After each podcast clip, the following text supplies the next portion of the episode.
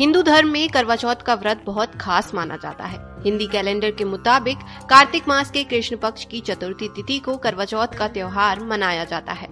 इस साल ये त्योहार एक नवंबर बुधवार को मनाया जाएगा सुहागिन महिलाएँ पति की लंबी उम्र और सुखी दाम्पत्य जीवन के लिए ये व्रत रखती हैं। इस दिन महिलाएँ दिन भर भूखी प्यासी रहकर शाम के समय कथा पढ़ती सुनती हैं।